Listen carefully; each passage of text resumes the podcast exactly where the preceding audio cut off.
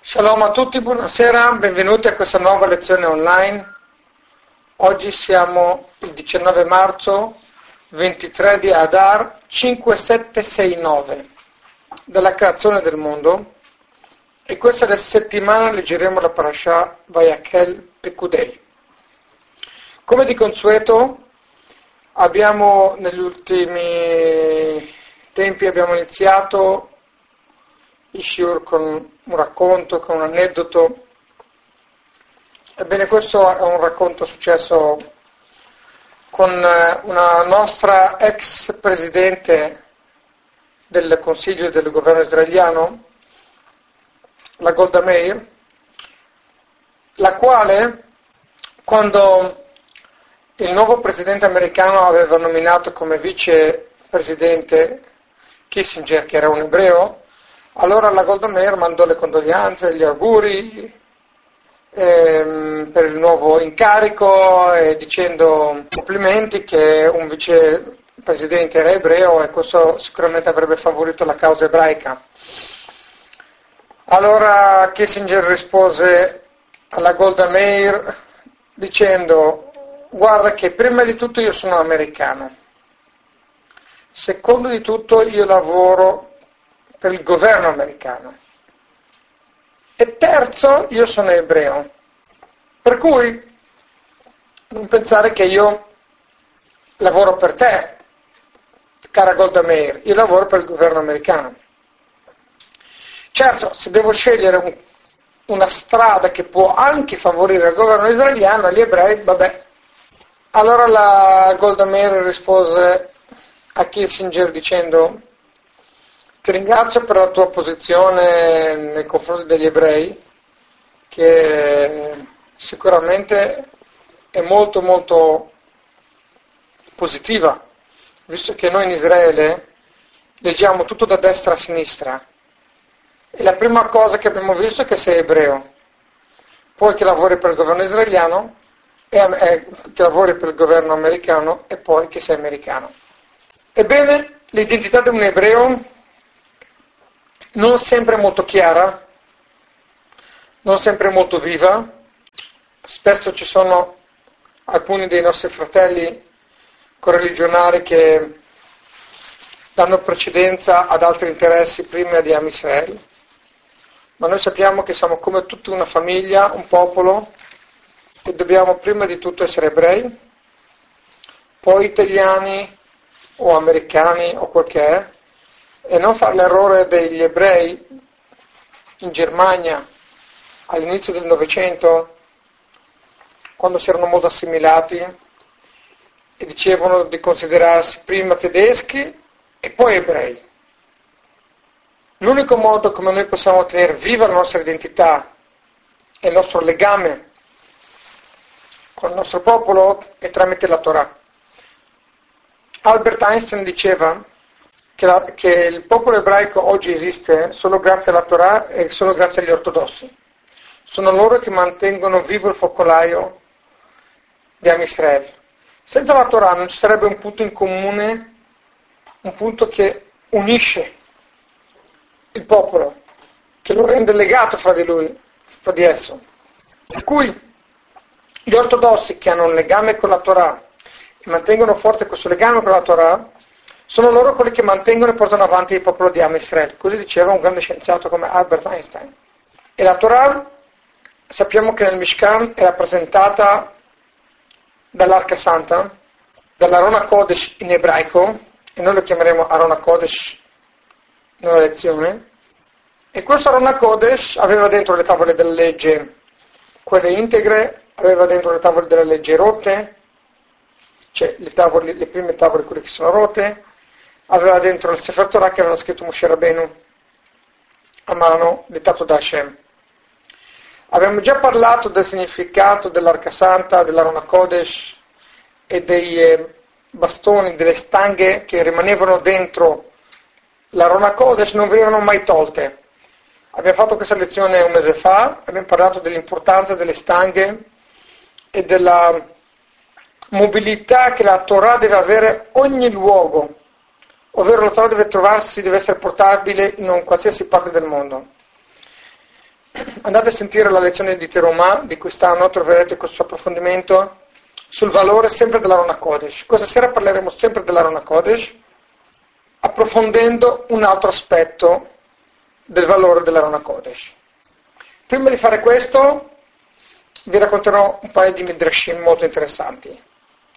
Vi invito ad aprire capitolo 35 di Vayakhel, verso 30, Vayomer Moshe ben Israel, disse Moshe ben Israel, Reu, guardate, Kara Hashem Beshem, ha chiamato Hashem col nome, Bezalel ben Uri ben Hur e Matei Yehuda.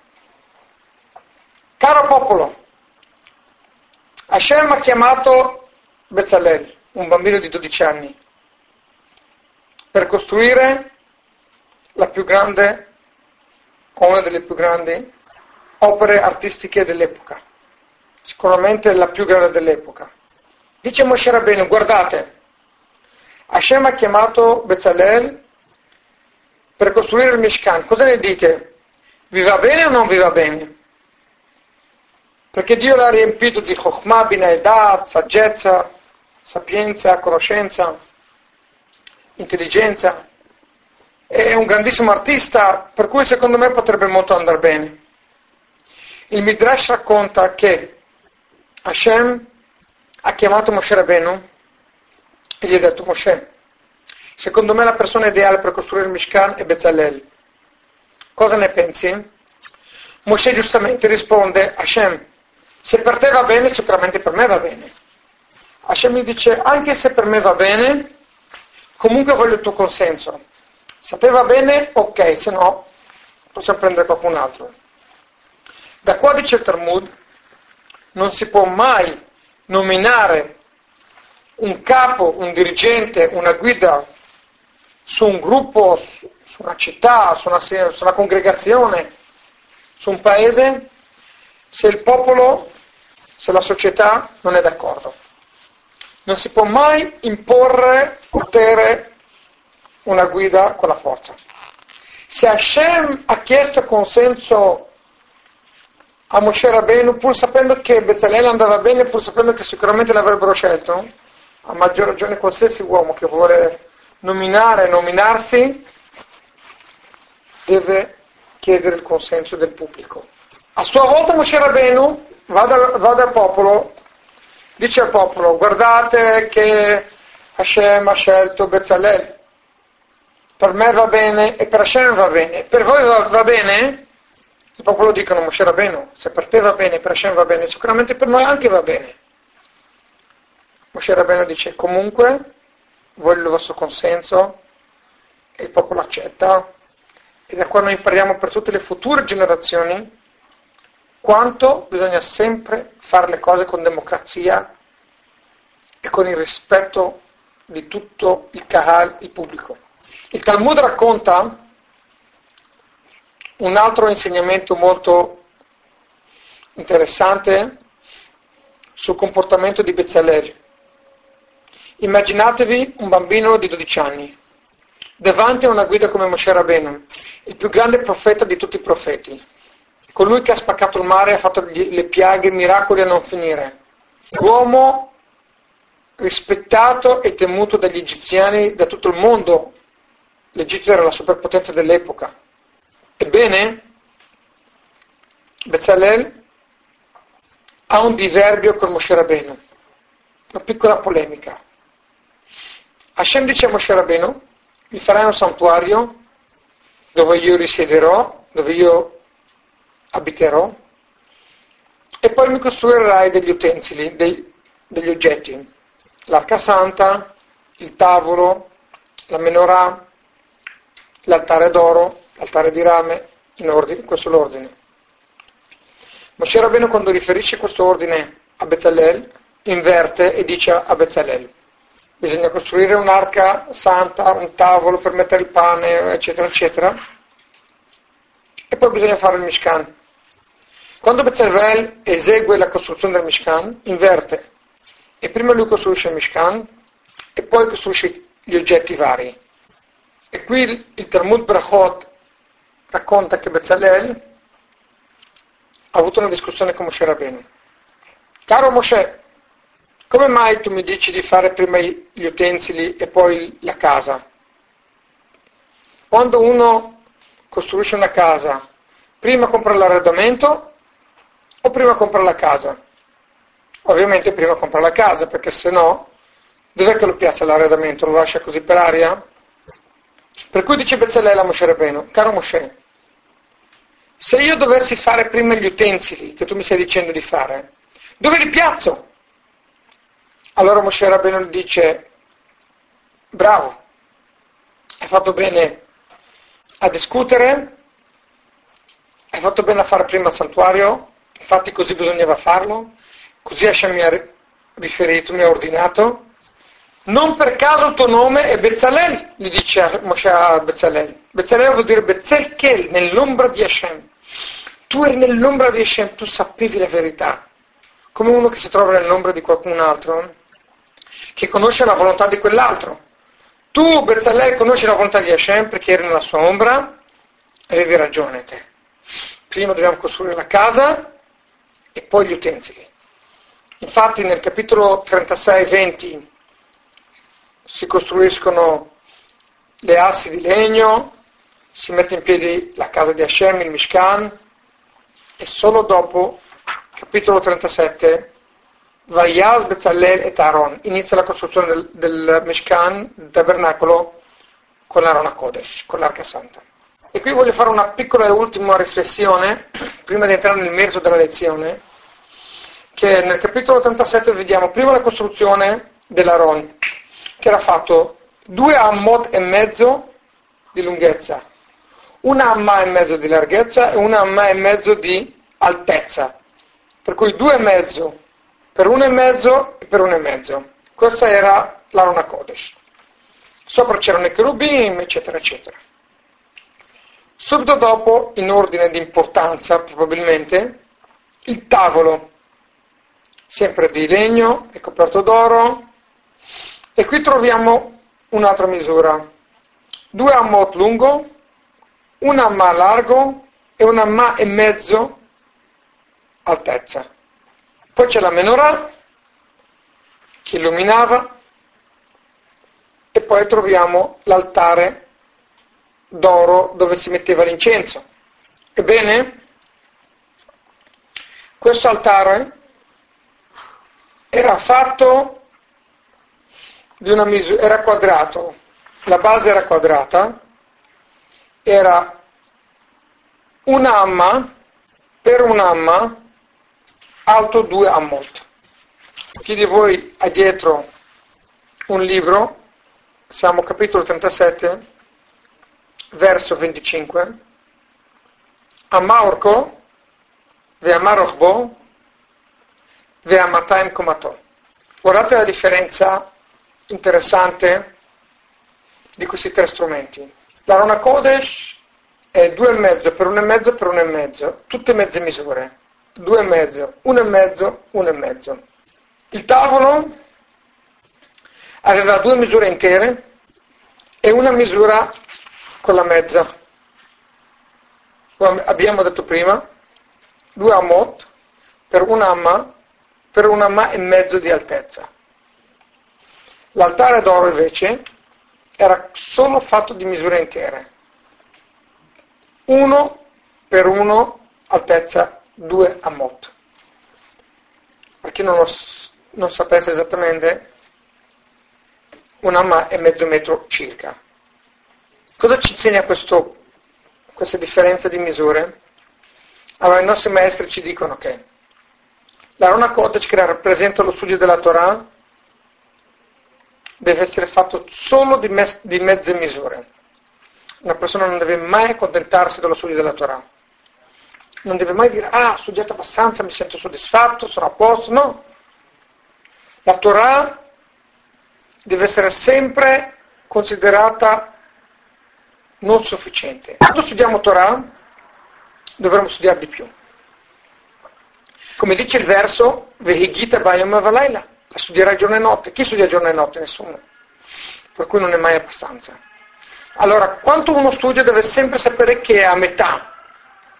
La Rona Kodesh, l'Arca Santa, lo studio della Torah è fatto solo di mezze misure. Poi c'è il tavolo. Il tavolo ha due misure intere, perché una persona, il tavolo, il mangiare, la materia, deve accontentarsi di quello che ha. Quando ci sono misure intere vuol dire che c'è abbastanza. Nelle cose materiali bisogna essere sempre felici di quello che si ha. Bisogna accontentarsi di quello che Hashem ci ha mandato, per cui due misure su tre erano intere. Poi c'era la terza misura che era a metà, per insegnarci che comunque anche nella materia una persona deve avere ambizione, deve sapere che deve combattere, deve desiderare di crescere, perché uno dice mi accontento, mi accontento, non faccio niente, non va bene. Però due misure su tre sono intere, che vuol dire che uno deve accontentarsi di quello che ha. Una misura è una mezza misura, l'altezza era appunto, come abbiamo detto prima, un amma e mezzo. L'altare d'oro, l'altare in generale, rappresenta il servizio per Hashem, la teshuvah, il ritorno, il perdono, e quello deve essere perfetto. Uno non deve avere nel suo cuore neanche un minimo di attaccamento alla materia, di attaccamento al peccato. Una persona deve essere completamente integro. Per cui l'altare era fatto solo di misure intere, ovvero il servizio dell'altare deve essere, doveva essere completamente perfetto. Per cui lo studio della Torah non bisogna mai accontentarsi, è solo mezzo misure. La materia bisogna accontentarsi, ma bisogna avere ambizioni. Allora due sono misure intere una mezza misura. E poi invece infine l'altare, il servizio, la teshuvah, il perdono deve essere fatto in maniera integra, completa e fatto solo di misura intera. Come abbiamo visto, tra tutti gli utensili che sono stati costruiti nel santuario, l'Arona Kodesh era il più importante di tutti, era quello più centrale. Non a caso l'Arona Kodesh si trovava nel luogo più santo del santuario, nel Mishkan prima e nel Bet HaMikdash dopo, nel Kodesh Kodashim. Secondo la Rizal, il Kodesh Kodashim si trova davanti al Kotel. Secondo diversi calcoli dicono che il Kodesh Kodashim si trova più dentro, davanti alla moschea dove c'è la pietra in mezzo. Questa è una versione, ma secondo la Rizal, che lui portava una prova dicendo che siccome il Bet Mikdash è stato arato, vuol dire che hanno piantato delle piante. Allora la Resa diceva le piante sono state piantate davanti alla, alla, al Kotel. Nella zona dove c'è la moschea non ci sono delle piante. Allora lui voleva dire che siccome il Bet Migdash è stato arato e hanno piantato, è più co- corretto e più giusto dire che il Kodesh Kodashim, il Bet Migdash si trovava davanti a Kotel Maravi e non dentro, come dicono altri opinioni. Tra l'altro, noi sappiamo che la, la Rizal, il grande Ria Kadosh, lui non aveva bisogno di sapere le cose, lui le vedeva in maniera diversa. Quando ci, si cercavano le tombe di, di Tzadikim, andavano ad esempio a Tveria, e lui eh, col bastone metteva, toccava la, la terra e diceva qui è sepolto il Maimolde, qui è sepolto Rabbi Akiva, qui è sepolto Rabbi Shimon Bar Yochai, Rabbi Shimon Bar Yochai si sapeva a Miron perché era famoso, ma tutte le varie tombe nel nord sono state scoperte dalla Rizal grazie al suo, diciamo, sesto senso. E così anche in questa maniera diceva la Rizal che, secondo lui, il Kodesh Kodashim si trovava davanti al Kotel e non dentro, non più in là, nel tunnel che hanno scavato dove lì c'è una sinagoga anche che dicono che quella lì è davanti al posto più vicino al Kodesh Kodashim. Comunque, sicuramente il Kodesh Kodashim e la Rarona Kodesh era il luogo più santo del, del santuario, era l'utensile più importante del santuario, ecco perché la prima cosa Dopo la costruzione della struttura è stata la costruzione dell'Arona Kodesh. Il Rambam dice, quando hanno costruito il Bet HaMikdash, Shlomo HaMelech ha creato nei sotterranei del Bet Amigdash un luogo dove nascondere l'Arona Kodesh. E questo luogo è stato fatto dall'inizio della costruzione del Bet Amigdash, del santuario, perché Shlomo Amelech sapeva che un giorno il Bet Amigdash sarà distrutto, allora Shlomo ha pensato un modo come nascondere l'Arona Kodesh sotto il santuario e con la sua saggezza è riuscito a creare questo posto in maniera tale che nessuno poteva raggiungerlo. Qualsiasi uomo voleva scendere nei sotterranei del santuario, moriva. E così Shlomo Amelech sa già, quando lui costruisce il santuario, che verrà distrutto, che verranno i Goyim a derubare le cose che ci sono dentro, e per prevenire il rischio che l'Arona Kodesh venisse derubato, venisse trasportato, lui già, Shlomo Melech, predispone un luogo sotterraneo esattamente in prossimità sotto il Kodesh Kodeshim. Secondo questo possiamo anche capire come mai Shlomo Amelech è lui che costruisce questo sotterraneo, questa alternativa questo secondo Kodesh Kodashim e non lo costruisce Cheschiao Melech o un altro re successivo, poiché essendo stato costruito questo luogo sin dall'inizio della costruzione del Bet HaMikdash, risulta che non è un'alternativa secondaria all'Arona Kodesh, bensì sec- un secondo luogo dove metterlo una seconda dimora, come uno ha la casa in città e ha la casa al mare, ha la casa in montagna. La Rona Kodesh al posto in superficie e al posto nascosto.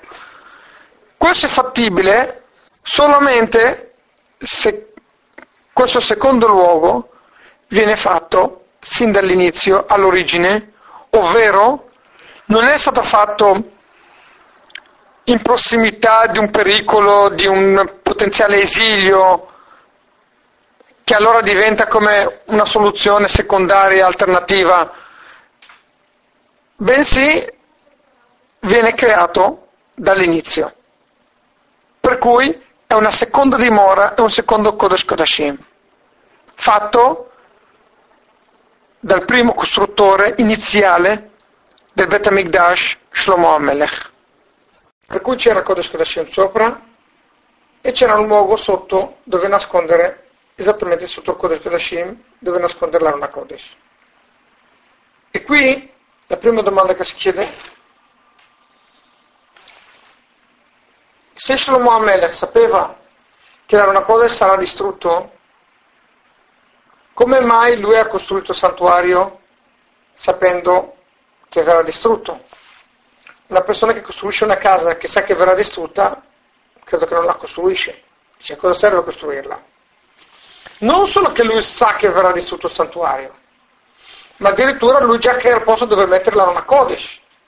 Sicuramente c'è coloro che hanno costruito le torri gemelli a New York sapevano che un domani verrà, verranno dei pazzi kamikaze e li distruggeranno forse non l'avrebbero mai costruite. Questa è la prima domanda. Un'altra domanda, troviamo che Scheo Amelech, dice il Maimonide, quando ha visto che il periodo stava buttando male e che ormai nell'area si sentiva il rischio della distruzione del santuario e dell'esilio, lui prese la Rona Kodesh e lo nascose sottoterra. Cioè lui si preparò all'esilio. Dice Maimonide che ancora prima della distruzione del santuario già si erano preparati, già avevano nascosto sottoterra, cioè nel sotterraneo sotto il Kodesh Kodashim avevano nascosto l'Arona Kodesh. E qua ci si chiede un'altra domanda, com'è possibile che Cheschiao Amelech, che è un re, prenda l'Arona Kodesh in un, in un momento di splendore e di funzionamento del santuario e lo nasconde sottoterra. Capisco in un momento di forza maggiore, quando non hai scelta, quando c'è il nemico alle spalle, ma se tutto sta funzionando e c'è un futuro remoto, pericolo, rischio, come mai lui si azzarda a prendere la Kodesh e nasconderlo sottoterra ancora prima dell'esilio? Ebbene, cari amici, per rispondere a queste domande dobbiamo capire la centralità il significato e il valore dell'Arona Kodesh, il più prezioso e fondamentale oggetto, utensili, utensile di tutto il santuario. Il Maimonide, quando parla del santuario, dice dentro il santuario c'erano degli oggetti. Elenca la menorah, il tavolo, eccetera, eccetera e non dice che c'era l'arca santa. Chiedono al commentatore, ma scusa Maimonide, elenchi gli oggetti, non elenchi l'arca santa? Dice, dicono i commentatori. La Rona Kodesh non era un oggetto del santuario, era il santuario stesso, era il pilastro del santuario, era come le mura del santuario. La centralità e il valore che ha la Rona Kodesh nel santuario è talmente profonda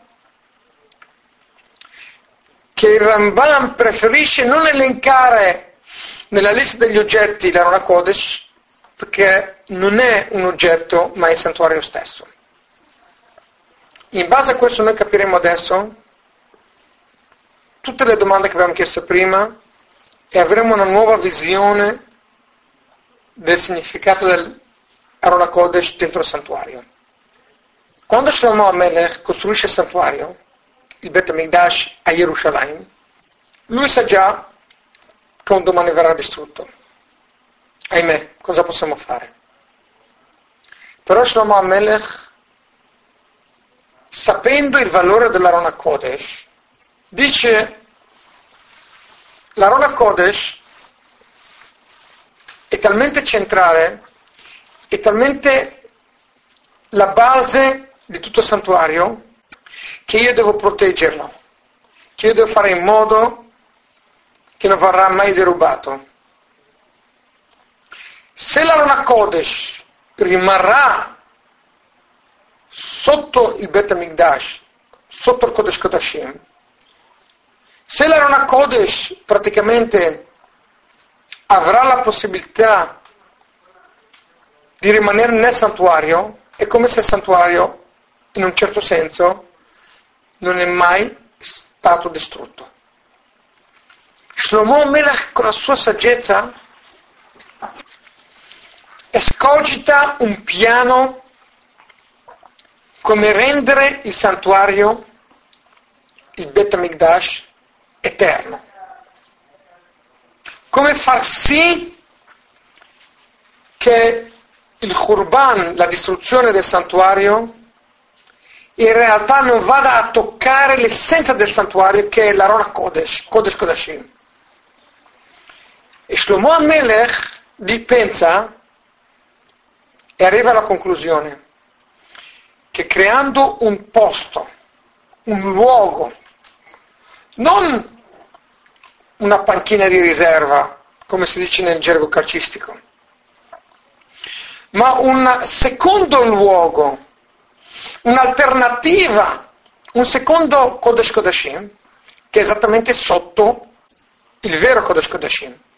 Dice Shlomo Melech, ci sono due Kodesh Kodashim, c'è quello rivelato, quello alla superficie, e c'è quello nascosto che è esattamente sotto, che è inaccessibile, ma esattamente sotto, e quando il Bet HaMikdash verrà distrutto, in realtà non è mai veramente distrutto, perché l'Arona Kodesh, che è la cosa più importante, che è l'essenza del santuario, rimane sempre lì.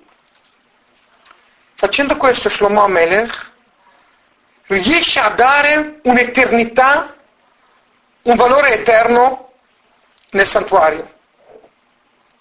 Essendo il santuario la casa di Hashem, Hashem è eterno, la sua casa deve anche essere eterna.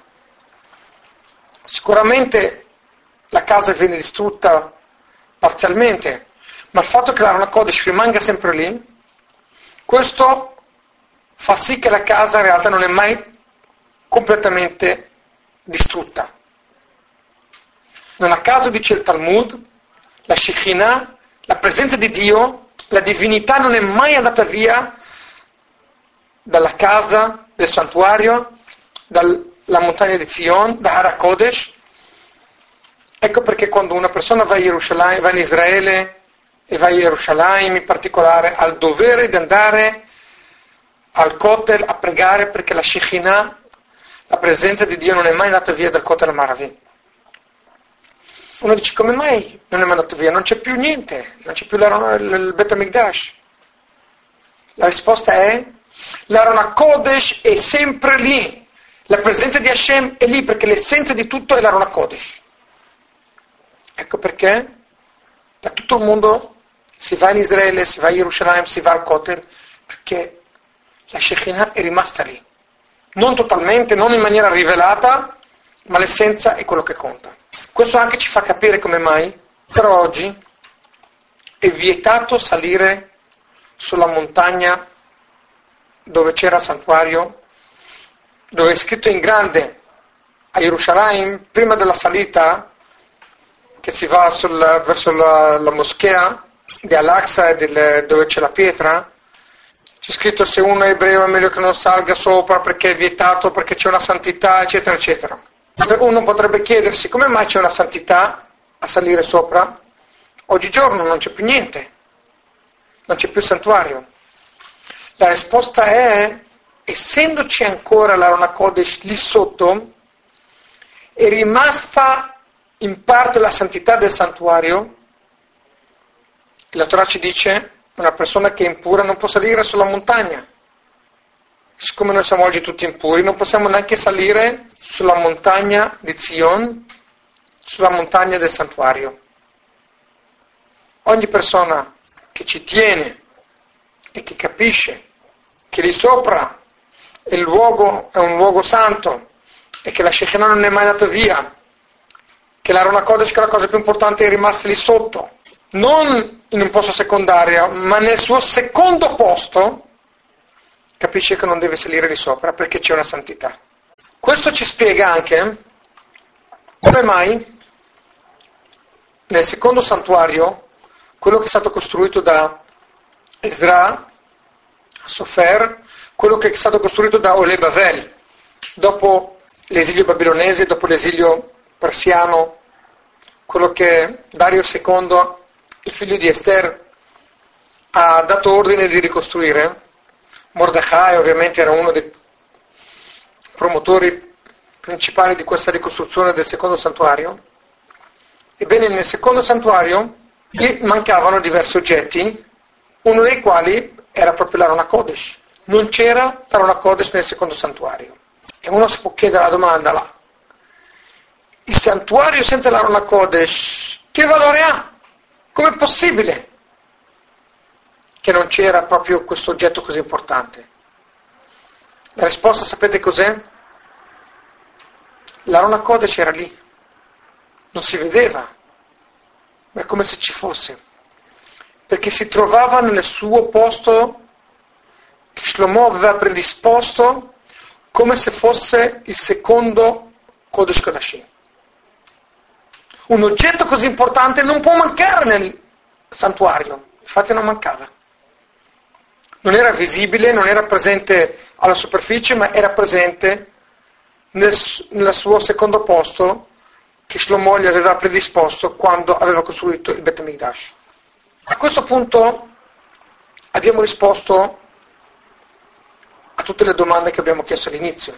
Abbiamo chiesto la domanda come mai l'Arona, l'Arona Kodesh non viene elencato negli utensili del santuario? L'Arona Kodesh non è un utensile, è il santuario stesso. Abbiamo chiesto come mai Shlomo Amelech costruisce una casa sapendo che sarà distrutta?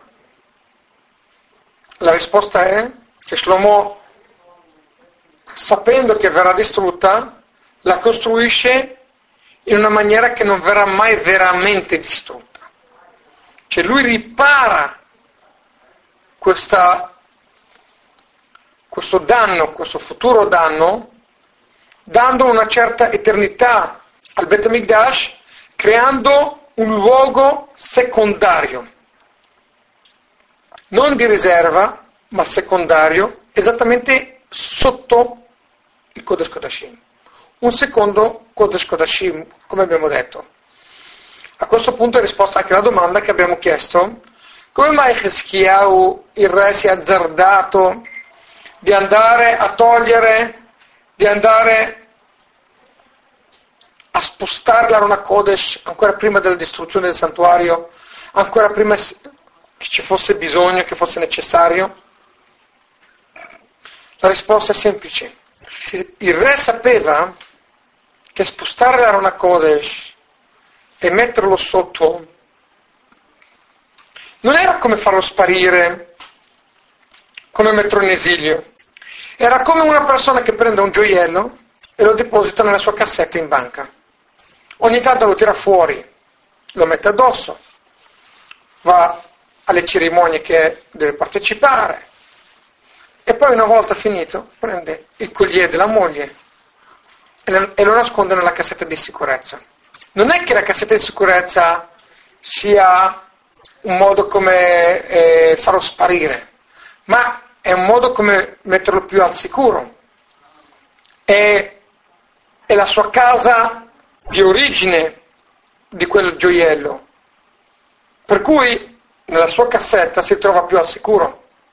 Essendo questa cassetta di sicurezza, tra virgolette, che è stata creata da Shlomo Amelech, voluta sin dall'inizio della creazione del santuario, risulta che questa cassetta, questo luogo, non è solamente un posto qualsiasi, ma è proprio il suo posto.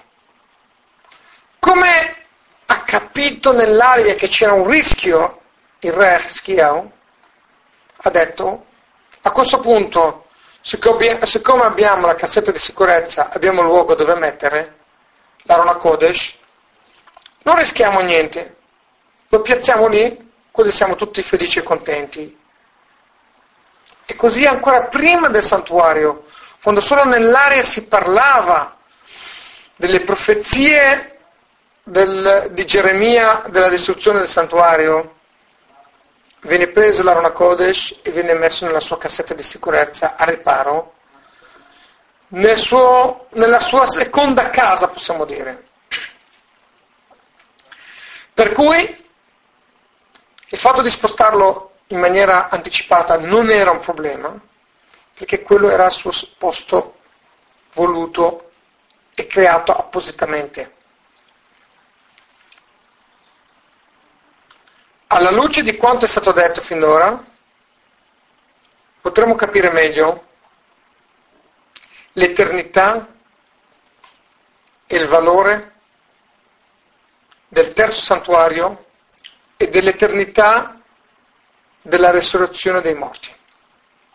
Triata Metim, il tredicesimo principio fondamentale della fede ebraica, come elenca il Maimonide. Il primo santuario viene distrutto, il secondo santuario purtroppo viene anche distrutto. Il primo a causa dell'idolatria e del, delle tre avverot principali, adulterio, idolatria, omicidio. Il secondo viene distrutto per mancanza di amore fraterno, amore gratuito, sinat chinam. Il terzo sarà eterno, sarà per sempre. Ma chi ci garantisce che il terzo santuario veramente sarà eterno? Ebbene, spiegano i commentatori, il primo santuario corrisponde a Avram Avinu, il secondo corrisponde a Yitzhak, secondo patriarca, il terzo corrisponde a Yaakov, terzo patriarca. Sappiamo che Avram Avinu non era perfetto, sappiamo che Yitzhak non era perfetto, poiché sia Abramo ha avuto Ishmael e sia Yitzhak ha avuto Esav, Esau. Entrambi hanno avuto della prole che non era perfetta. Jacob invece 12 tribù, tutti perfetti. Avram Avinu corrisponde all'attributo della bontà di Chesed, noi diciamo nella preghiera Magen Avraham, proteggi Avraham. La bontà è un attributo molto importante, però pericoloso. Quando uno agisce, agisce solo con bontà, rischia di disperdere e di dare il bene anche nei luoghi dove non è meritato il bene. Allora noi diciamo nella preghiera, Magen Avraham, scudo, proteggi, limiti Avraham. Avraham va limitato, va controllato. Quando fai del bene a dei malvagi, a chi non lo merita, automaticamente fai del male a chi merita del bene.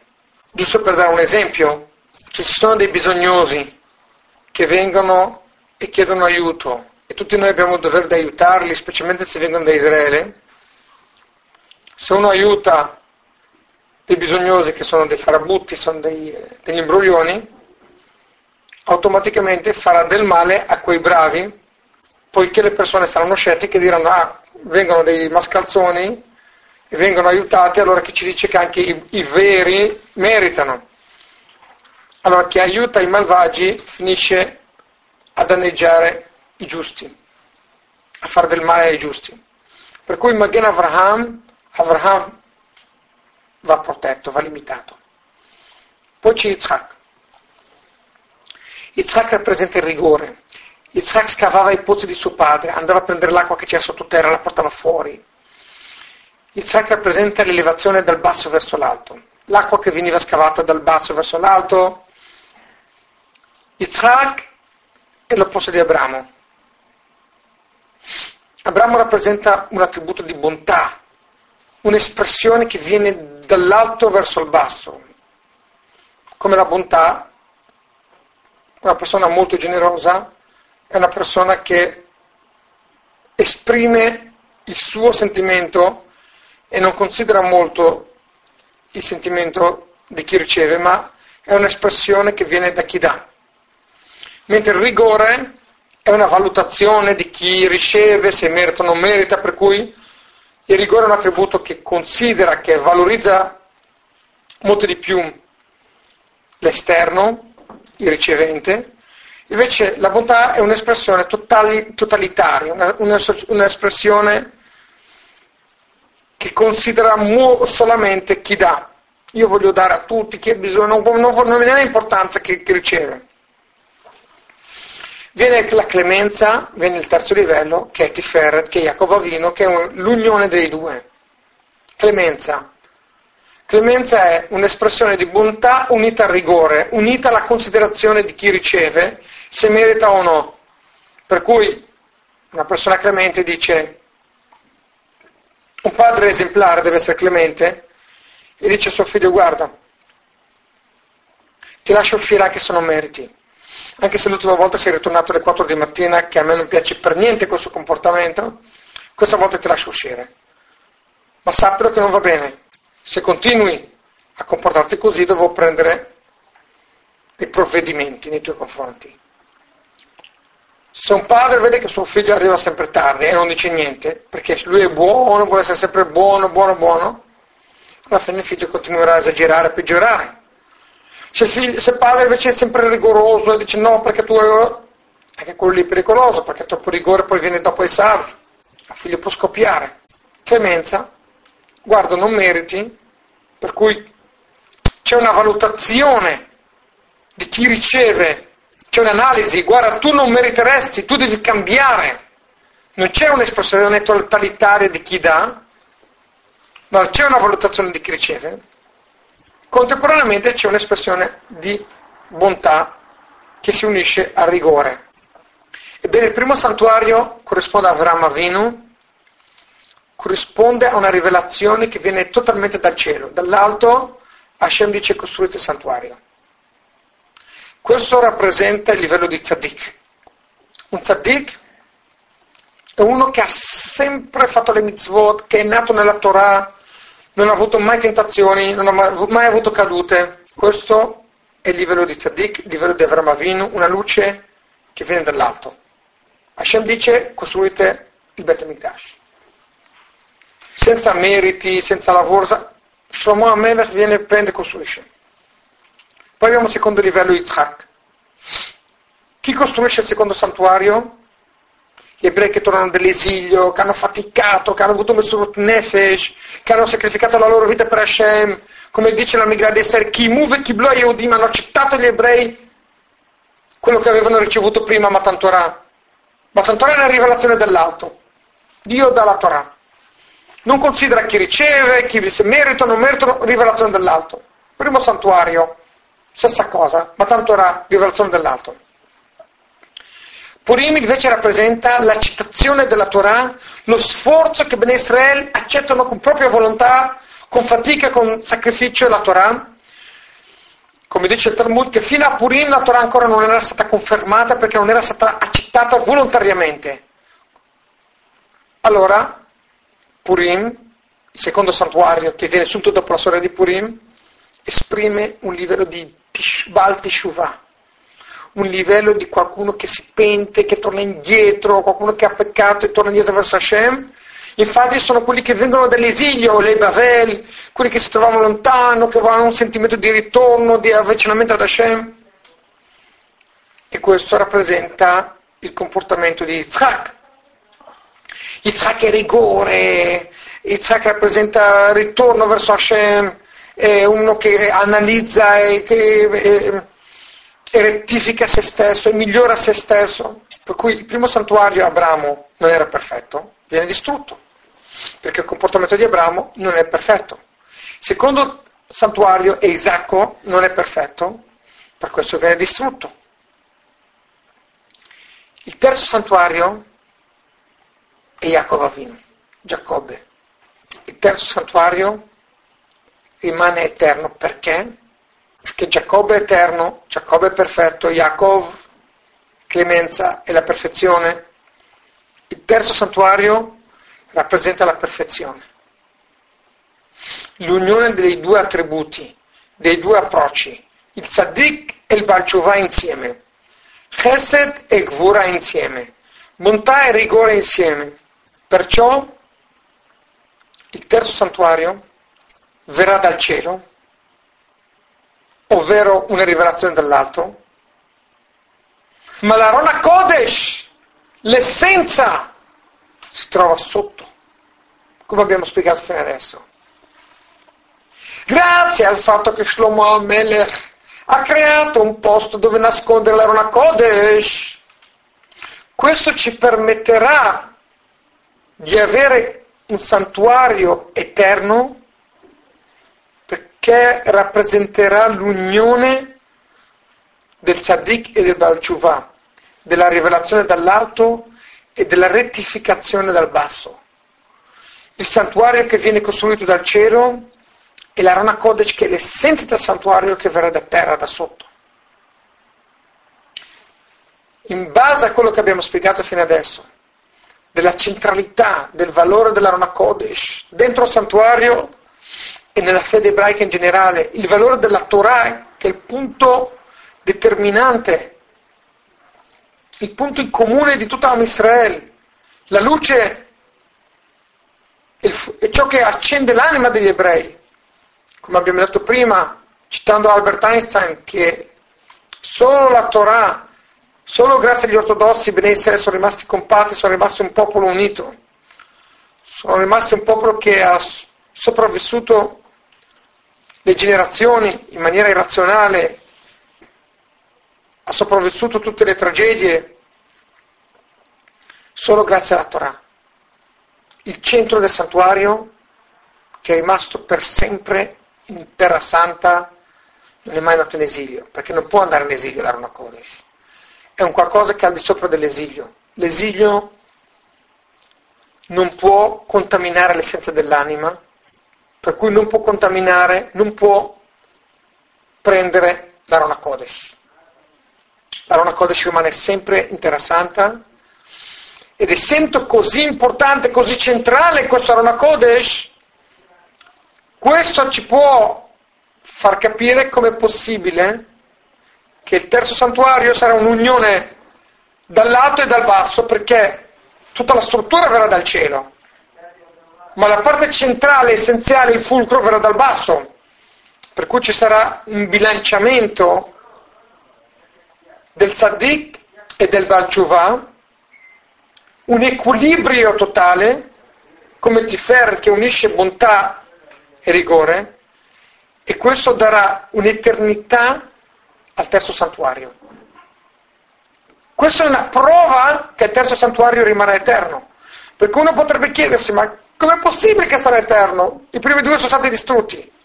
I primi due, uno era una rivelazione dell'alto, che Hashem ha detto costruite, uno è stata la fatica degli ebrei, Balciuvà dal basso, ma quando si uniscono le due cose, si arriva a livello di Jacob Avinu, in quel momento si ottiene qualcosa di perfetto e di eterno. Inoltre viene spiegato nella Megillah di Echa il verso Tavu Ba'arz Sheareha, i suoi portoni sono stati seppelliti sottoterra. Dicono i commentatori che i portoni del santuario si trovano sottoterra e quando arriverà il santuario dal cielo, oltre all'Arona Kodesh che abbiamo già, prenderemo anche le porte da sottoterra. Siccome le porte rappresentano il canale di passaggio e di entrata del santuario, rappresentano una parte molto importante, per questa ragione Hashem ha voluto che anche le porte si trovassero qui in terra, in modo che ci fosse un'unione completa tra la costruzione dall'alto, Avraham Avinu, e la costruzione dal basso, Yitzhak Avinu, l'unione fra i due, la fusione dei due, crea Jacob Avinu, il patriarca perfetto, patriarca eterno, patriarca che nessuna prole, nessuno dei suoi figli è deviato, è uscito fuori dai binari. E questo ci spiega anche l'eternità della resurrezione dei morti, del tredicesimo concetto di fede della regione ebraica. Come mai Com'è possibile? Chi ci garantisce che i nostri corpi saranno eterni quando verranno ricostituiti nella Tchiat Metim? Così come il corpo è limitato nel tempo, anche il corpo che verrà rifatto sarà, potrà essere limitato nel tempo. Ebbene la risposta sapete cos'è? È quella che abbiamo detto fino adesso, il terzo Betamigdash nella prova. L'unione che c'è tra Chesed e Gvura, tra la rivelazione dall'alto e lo sforzo dal basso, questo porta all'eternità, porta un equilibrio e un bilanciamento che porta un'eternità.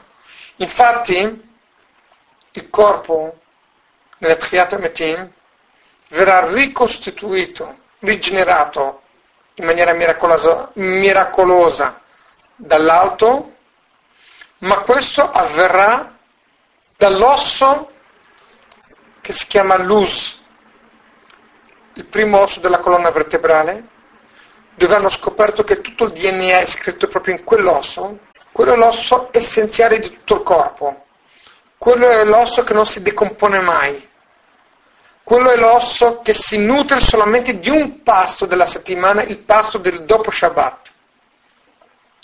Non a caso quel pasto si chiama il pasto di Mashiach, il pasto di Davide Amelech, che è l'antenato di Mashiach, si chiama il passo di Mashiach di Davide Amelech, degli Amonavi, si canta gli Amonavi, perché quello è il pasto che nutre l'osso alla quale verrà rigenerato il corpo intero quando verrà Mashiach.